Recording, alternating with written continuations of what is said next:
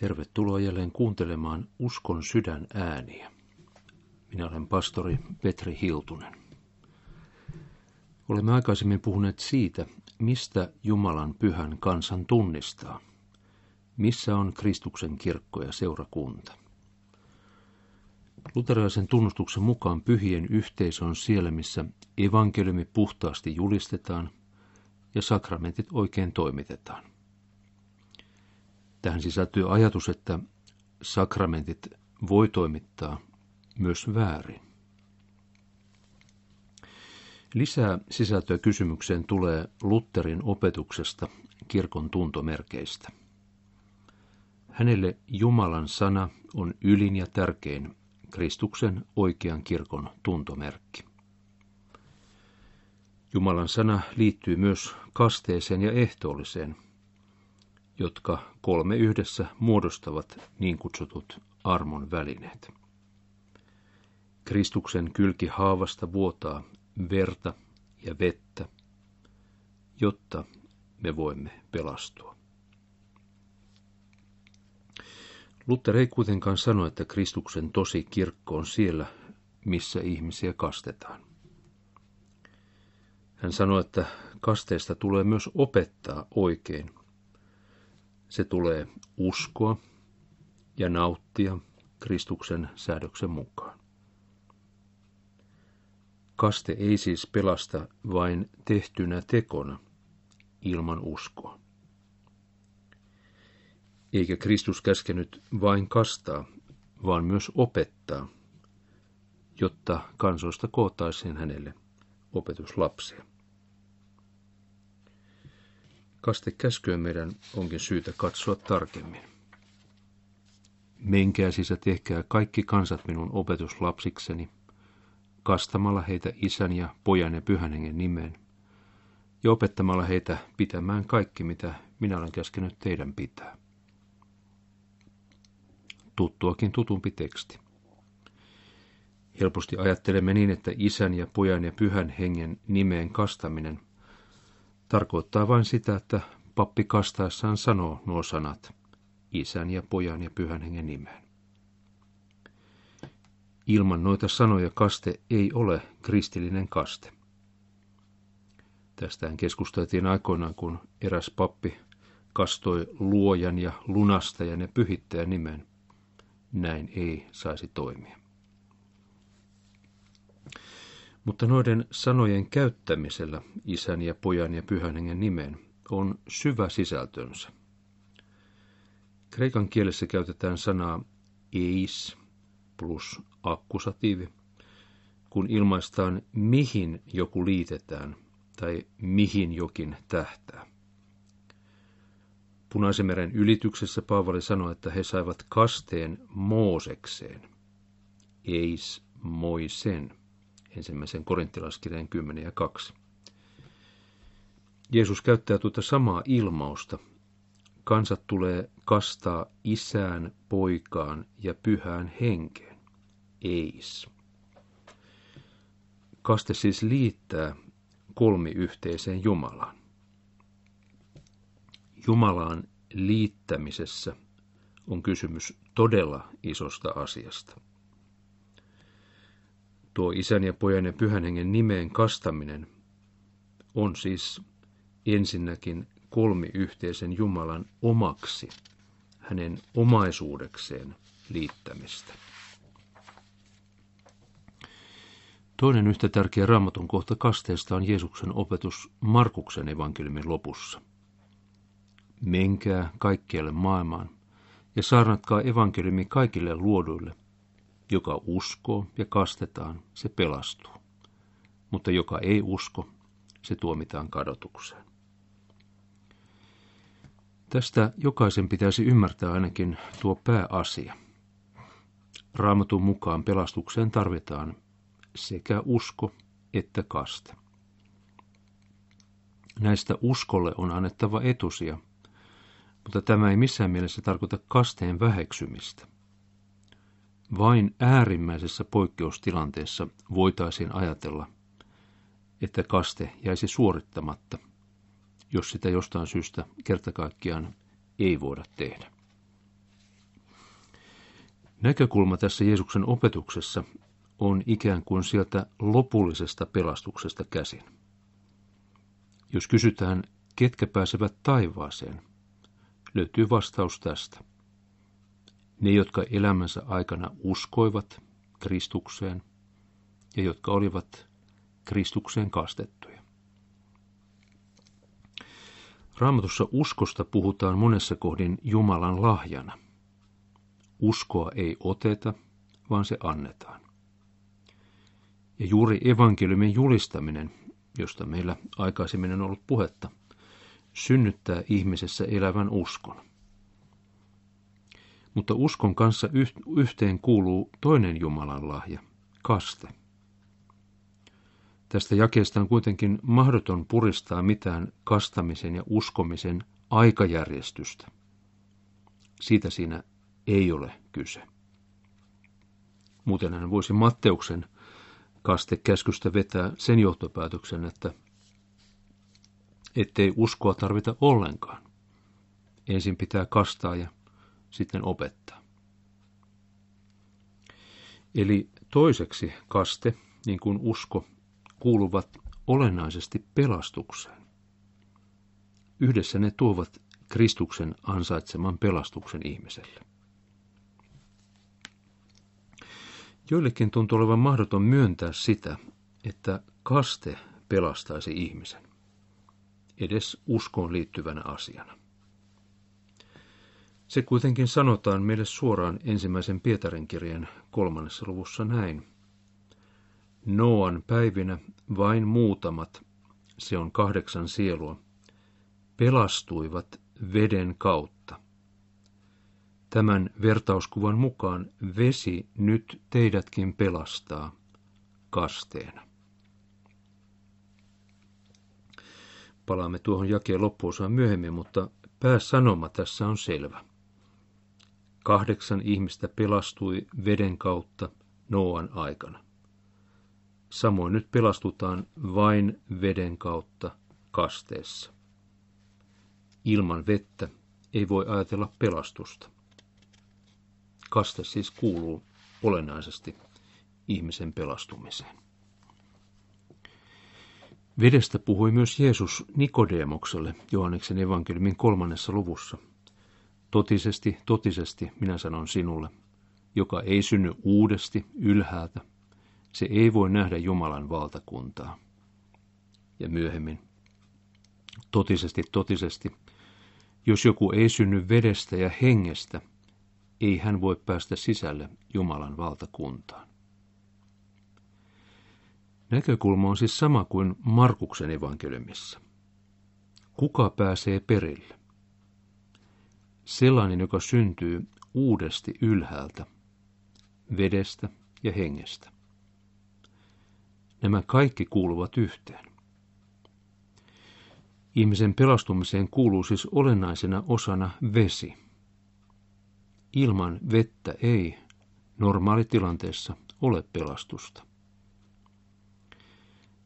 Turha tässä vettä on yrittää tulkita vertauskuvallisesti. Vesi on vettä. Matti Väisänen on ansiokkaasti selvittänyt tätä raamatun kohtaa, ja hän korostaa, että tämä ja-sana vedestä ja hengestä ei tässä ole erottava, vaan yhdistävä. Se on niin kuin yhtäläisyysmerkki tai pilkku. Vedestä syntyminen on hengestä syntymistä ja hengestä syntyminen on vedestä syntymistä. Vesikaste on samalla henkikaste. Samoin Pietarikin opettaa apostolien tekojen toisessa luvussa. Tehkää parannus ja ottakoon kukin teistä kasteen Jeesuksen Kristuksen nimeen syntienne anteeksi saamiseksi. Niin te saatte pyhän hengen lahjan. Pyhän hengen saaminen liitetään tässä nimenomaan kastamiseen, vedellä kastamiseen. Kasteessa pyhä henki laskeutuu ihmiseen ja alkaa tehdä hänessä työtään, nimittäin Kristuksen kirkastamista. Toki ihminen voi elämänsä aikana täyttyä pyhällä hengellä yhä uudelleen. Juuri tällaisena jatkuvana, toistuvana tapahtumana apostolien teot kuvaa pyhän hengen tulemista ihmiseen. Mutta lähtöpiste on kasteessa. Eikä ihminen menetä pyhää henkeä, ellei hän paadu ja käännä selkäänsä Kristukselle. Mutta valitettavasti sekin on toki mahdollista. Ihmiset Jerusalemissa halusivat ensimmäisenä helluntaina pelastua ja saada pyhän hengen lahjan. Ja Pietarin opetus oli yksinkertainen. Kääntykää ja menkää kasteelle. Ja niin te saatte pyhän hengen. Tuo luettu Pietarin helluntai-puheen kohta on muutenkin kasteen kannalta hyvin antoisa. Siinä tulee kasteesta esiin taas yksi uusi piirre, tuo syntien anteeksi saaminen. Ottakoon kukin teistä kasteen syntien anteeksi saamiseksi. Kaste on siis syntien anteeksi saamisen paikka. Tässä on oikeastaan koko kasteen alkuperäinen merkitys ja tarkoitus. Kastehan on pesemistä. Vesi ja siihen liittyvä Jumalan sana tekevät puhtaaksi synnistä ja saastasta. Entinen elämä jää taakse, uusi elämä Kristuksessa alkaa. Tätäkin on monen vaikea nykyisin hyväksyä. Kuinka kaste voisi saada sellaista aikaan? Kuinka se kaste, jonka lapsena sain, voisi edelleen tarkoittaa syntien anteeksi saamista? Mitä Pietari sanoo? Sillä teille ja teidän lapsillenne tämä lupaus on annettu, ja kaikille, jotka kaukana ovat, ketkä ikinä Herra meidän Jumalamme kutsuu. Lupaus syntien anteeksi saamisesta kasteessa koskee siis meitä ja meidän lapsiamme, lähellä ja kaukana. Rohkenemmeko me väittää, että lupaus ei koske kaikkia niitä, joita Jumala kutsuu, kaikkein pienimpiäkin. Niitä, joita Jeesus otti syliensä ja sanoi, että heidän kaltaistensa on Jumalan valtakunta. Kun ihminen on kerran peseytynyt, riittää, että jalat pestään tai kädet pestään, ja niin hän on kokonaan puhdas. Niinhän Jeesus sanoi yläsalissa kiiras torstaina. Kaste on täyspesu, mutta paikallispesua ihminen tarvitsee varmasti jokaisena elämänsä päivänä. Ja siksi kristityn elämän sisältönä katekismuksen mukaan on eläminen jokapäiväisessä katumuksessa ja parannuksessa. Se on Lutterin mukaan elämistä kasteesta. Kaste antaa siis syntien anteeksi antamuksen. Tämän vahvistaa myös Ananiaan ohje Paavalille, joka oli juuri pysäytetty Damaskon tiellä. Nouse, huuda avuksi hänen nimeänsä ja anna kastaa itsesi, anna pestä syntisi pois. Tässäkin kasteen sisällöksi määritellään juuri syntien pois peseminen. Ja Paavalilla sitä puhdistettavaa totisesti oli. Kaste oli hänelle kuitenkin tulevina vuosina vahva vakuutus siitä, että kaikki entinen on pesty puhtaaksi. Tähän saakka Uuden testamentin opetus kasteesta on kohtalaisen helposti ymmärrettävää, vaikka joskus vaikeasti hyväksyttävää. Roomalaiskirjan kuudes luku vie meidät kuitenkin sellaisten salaisuuksien äärelle, jotka eivät aukene kertalukemisella. Paavali kirjoittaa, Ettekö tiedä, että me kaikki, jotka olemme kastetut Kristukseen Jeesukseen, olemme hänen kuolemaansa kastetut.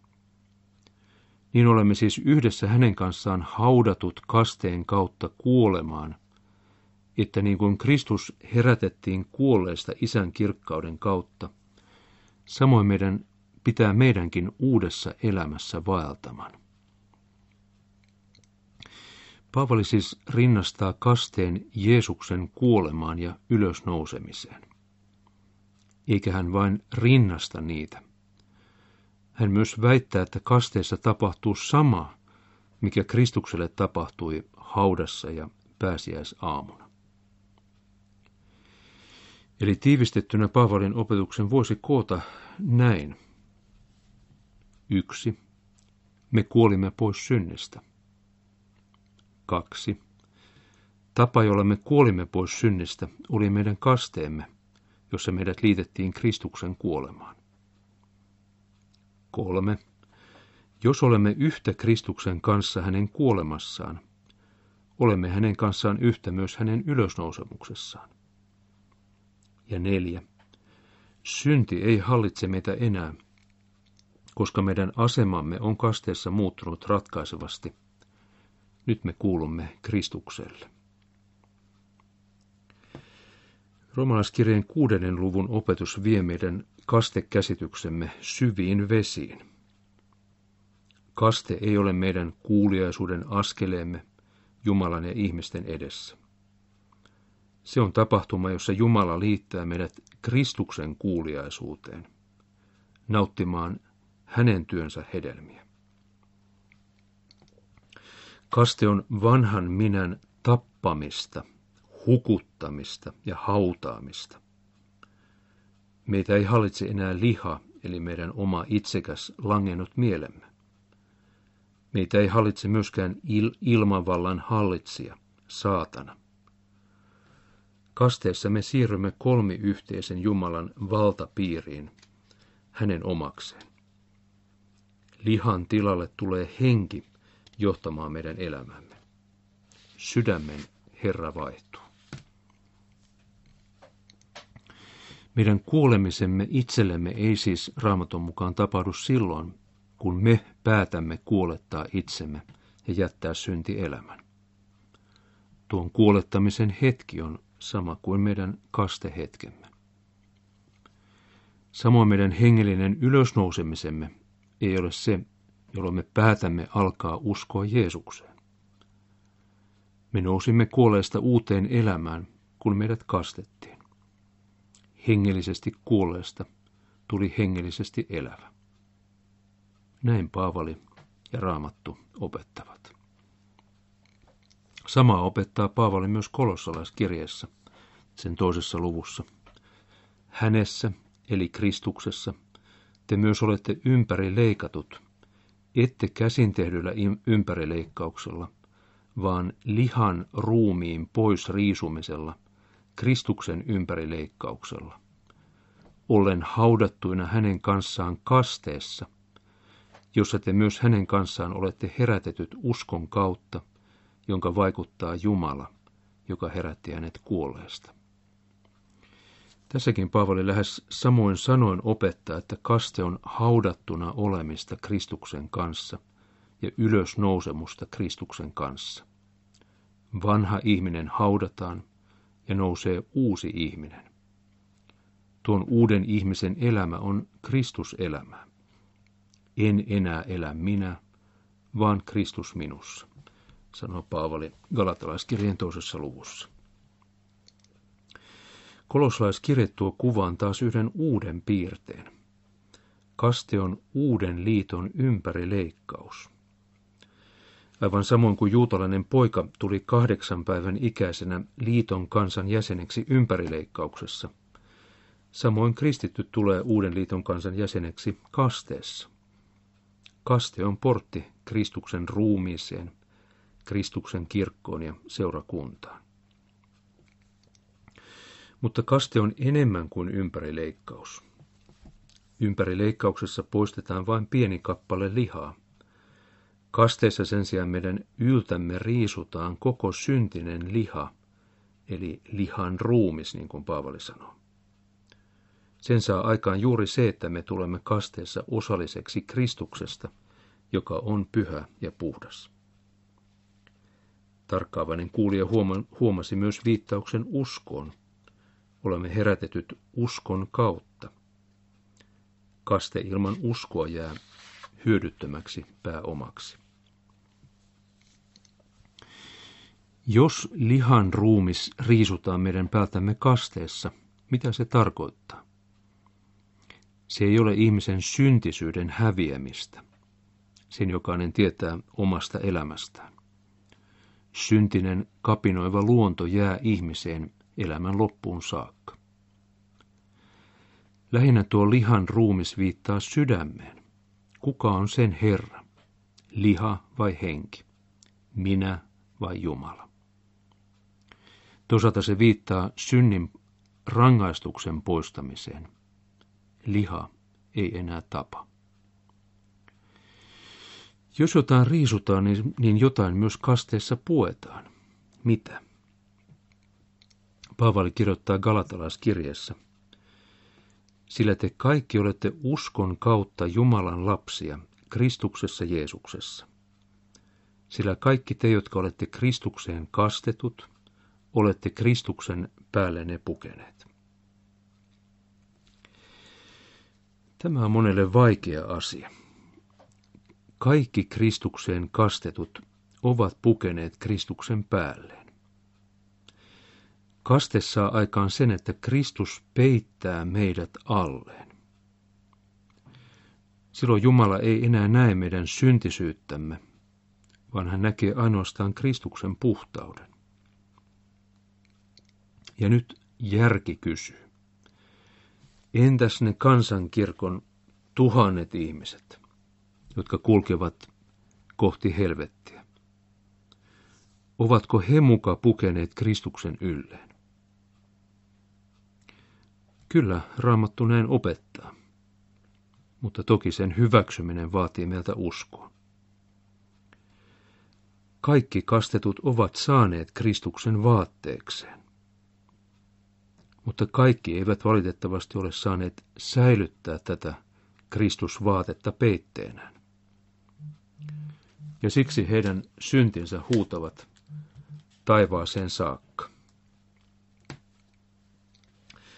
Tärkeää on taas huomata uskon ja kasteen kiinteä yhteys tässäkin raamatun kohdassa. Emme saa ylikorostaa kumpaakaan. Molemmat ovat elintärkeitä. Ei voi olla Jumalan lapsi ilman uskoa tai ilman kastetta. Raamattu pitää nämä molemmat tiiviisti yhdessä. Pyhä kaste oikein toimitettuna vedellä, isän ja pojan ja pyhän hengen nimeen, on siis Kristuksen kirkon toinen tuntomerkki. Jumalan sanan jälkeen. Se tulee myös opettaa oikein raamatun mukaisesti. Se tulee uskoa armon ja pelastuksen välittäjänä. Ja kasteesta tulee jatkuvasti elää katumuksessa ja parannuksessa, kuten katekismus opettaa. Silloin hengellinen elämä on tervettä ja raitista. Ja silloin Kristuksen seurakunta piirtyy kirkkaasti esiin tämän syntiin lange, langeneen maailman keskellä.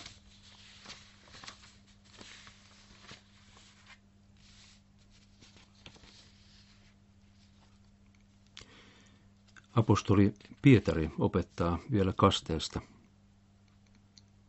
Tuon vertauskuvan mukaan vesinyt teidät pelastaa kasteena, joka ei ole lihan saastan poistamista, vaan hyvän omantunnon pyytämistä Jumalalta, Jeesuksen Kristuksen ylösnousemuksen kautta.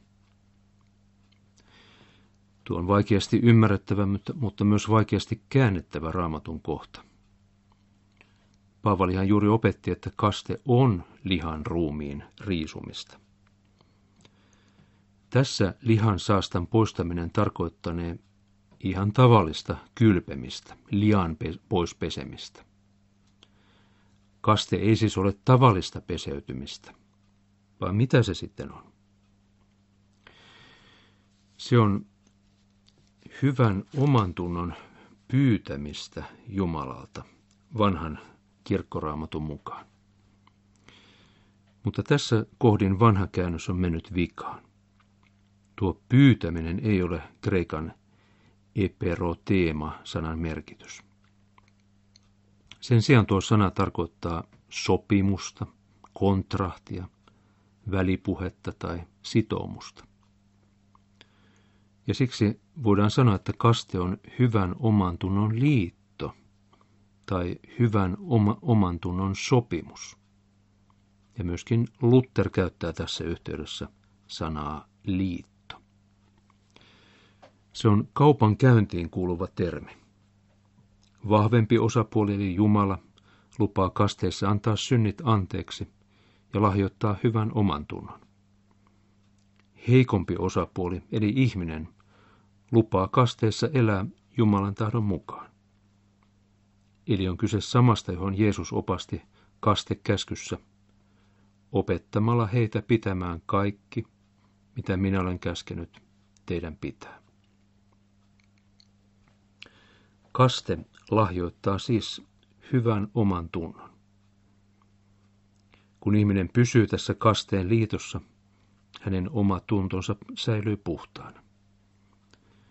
Ja tuo, tuo, tuohon hyvän oman tunnon pitämiseen ja säilyttämiseen me juuri tarvitsemme sitä katumusta ja parannusta, josta katekismus puhuu. Ja tarvitsemme sitä joka päivä, että tuomme syntimme ja syyllisyytemme avoimesti kaikkivaltia Jumalan eteen.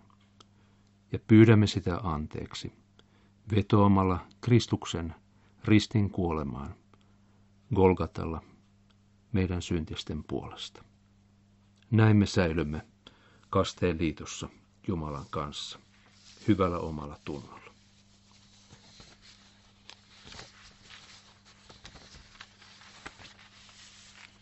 Jos haluat tutustua ja syventyä lisää luterilaiseen uskon elämään, tilaa ilmaiseksi itsellesi Suomen evankelis-luterilaisen lähetyshiippakunnan julkaisema kirja sähköpostitse osoitteesta tilaukset at lhpk.fi.